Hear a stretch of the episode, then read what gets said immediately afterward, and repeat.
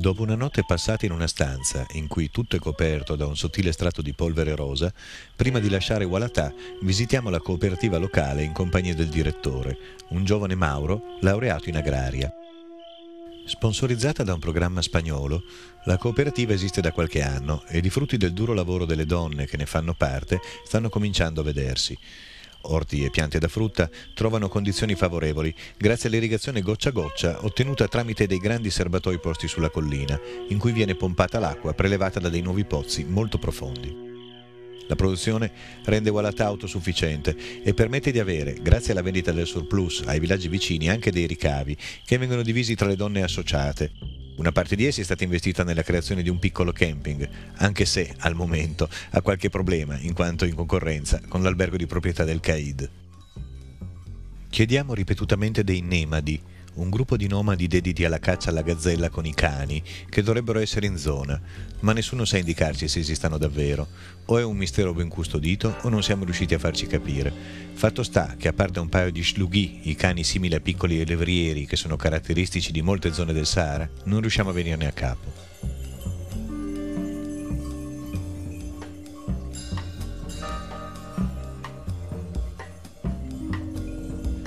Lasciamo Walatà per dirigerci a Nima, il capoluogo del Hod Hercergui, seguendo la pista che passa nella piana e non quella tradizionale che scorre sulla falesia ad ovest.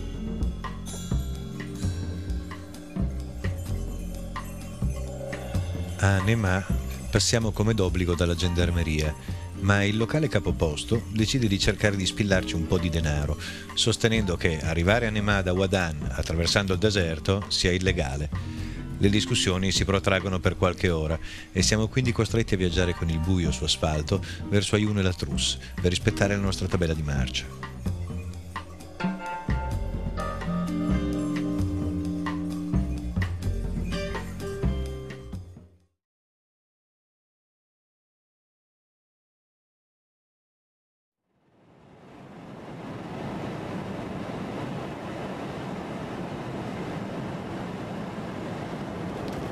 Ayun la Trousse.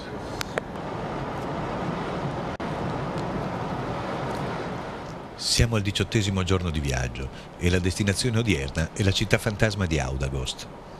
Per raggiungerla, dopo aver oltrepassato Ayun e la Trousse e le formazioni rocciose del Dmuch, seguiamo l'asfalto della Nazionale 1 fino a Tintane, da dove parte la nuova pista in direzione di Tamcekhet.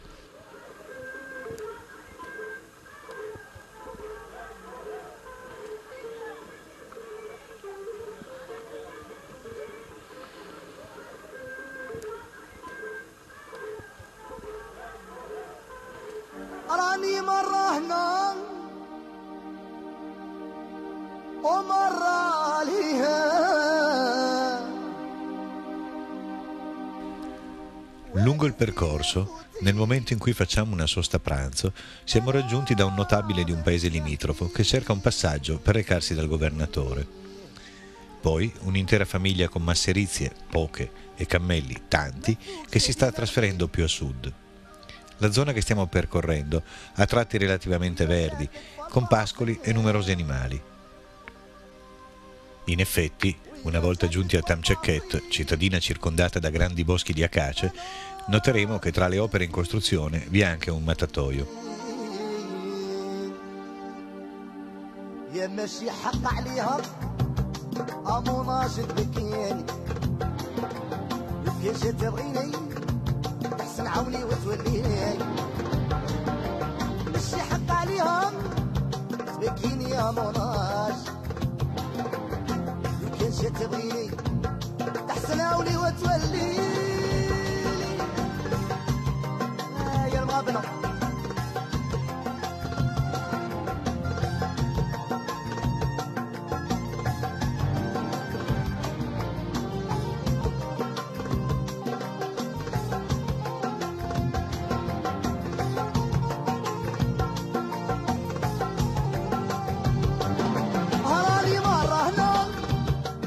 piccoli accampamenti si susseguono lungo la pista, dotati di granai sopraelevati e prevalentemente abitati da popolazione nera.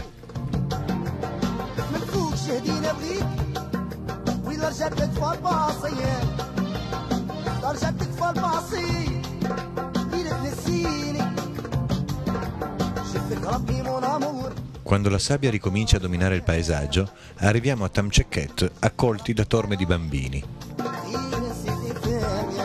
i militari, dopo il solito controllo dei passaporti, ci indicano la pista per Audagost, che per i primi chilometri corre tra le acace.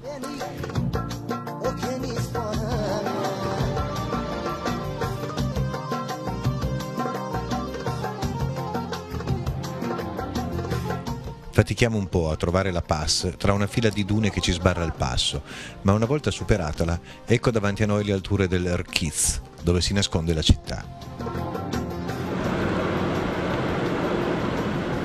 pozzo. Audagost, oggetto di diverse campagne di scavo dal 1960, fu capitale degli Almoravidi e grande città carovaniera. Oggi se ne distinguono appena le dimensioni, ma intorno all'anno 1000, quando aveva una grande importanza quale cerniera commerciale tra il mondo musulmano e l'impero del Ghana, era così descritta dallo storico Ibn Hawkal che l'aveva visitata. È una grande città popolosa, dominata da una montagna arida e desolata.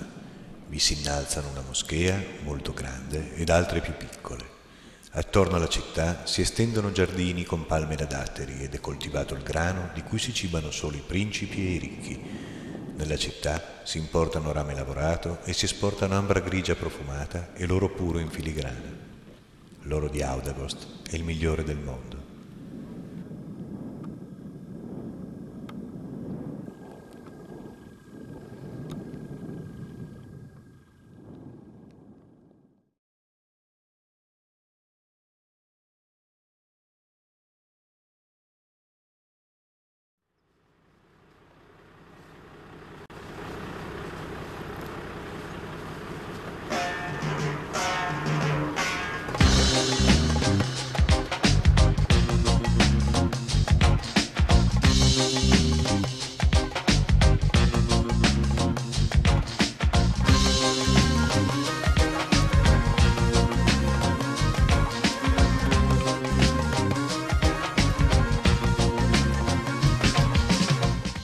Tornati sui nostri passi e raggiunta nuovamente Tamceket, ci mettiamo alla ricerca della pista che dovrebbe portarci verso Bumdeit. Ma prima ci aggiriamo nel bosco di Acace, poi dopo aver incontrato un gruppo di locali presso una duna isolata, finiamo per arrivare ad un villaggio. Molto difficile spiegare cosa stiamo cercando, ma dopo diversi tentativi e due magliette in regalo, un ragazzo si offre di accompagnarci per qualche chilometro fino a metterci nella giusta direzione.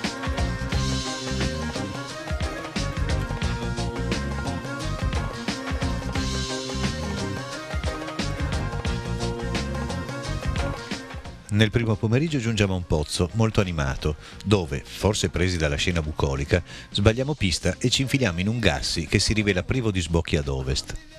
Tornati al pozzo, troviamo la pista corretta e dopo tribolazioni di varia natura, in serata siamo nella valle giusta, sotto ad una duna, che facciamo campo ad una ventina di chilometri da Bundeit.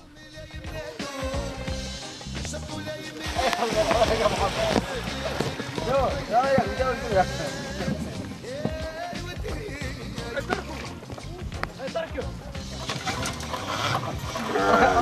ركبوا ركبوا محمد احمد محمد احمد ركب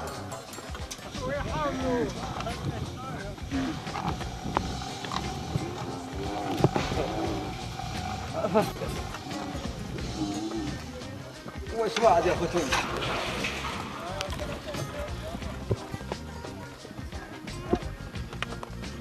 Porti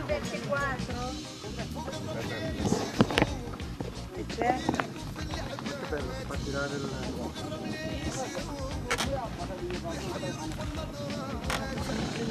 Ya, vai, vai, vai.